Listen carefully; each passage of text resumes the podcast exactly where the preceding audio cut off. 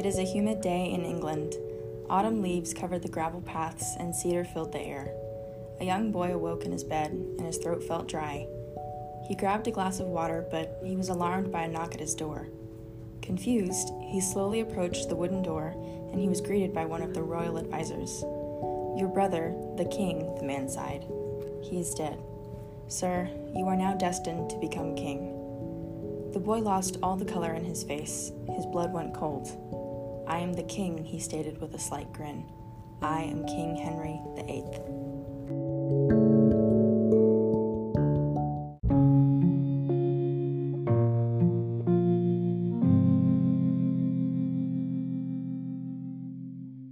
All King Henry wanted was to have a son, and if his wives could not bear him a son, he would simply find another that could. He divorced two of them, beheaded two of them, one of them passed away in childbirth, and one survived. There is a saying to remember them divorce beheaded, died, divorce beheaded, survived. Today we will be taking a trip to go speak to King Henry himself. We will discuss his opinions on his wife and his actions as king.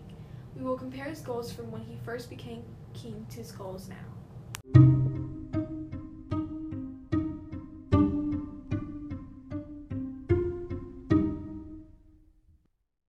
Hello, and welcome back to All History at All Saints. I'm Marley Ethington, and I'm here with Tori Staggs and Rainey Green. We are talking about King Henry VIII, mainly his wives. Throughout the course of his life, Henry married six ladies Catherine of Aragon, Anne Boleyn, Jane Seymour, Anne of Cleves, Catherine Howard, and Catherine Parr.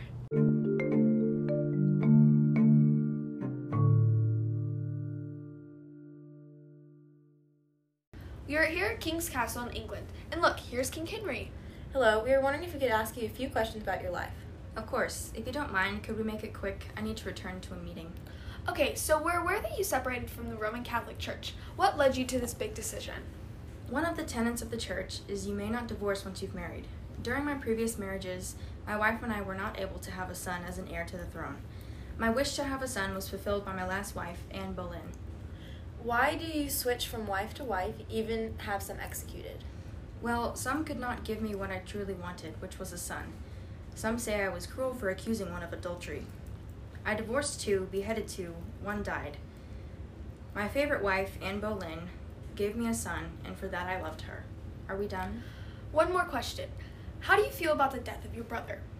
Although I was sad at the news, it meant that I would be the king, so I didn't mind very much. Is that all? Yes, thank you, sir. Have a good rest of your day. Goodbye.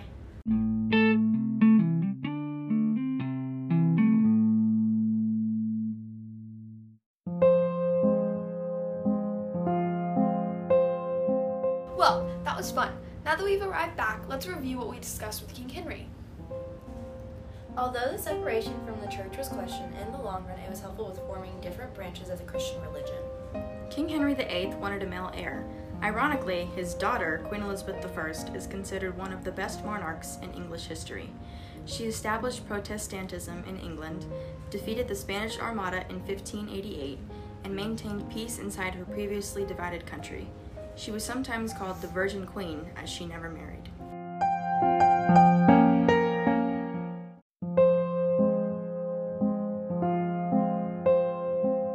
As a ruler, Henry was successful in restoring power and stability to the English monarchy. He is credited with a number of administrative, economic, and diplomatic initiatives.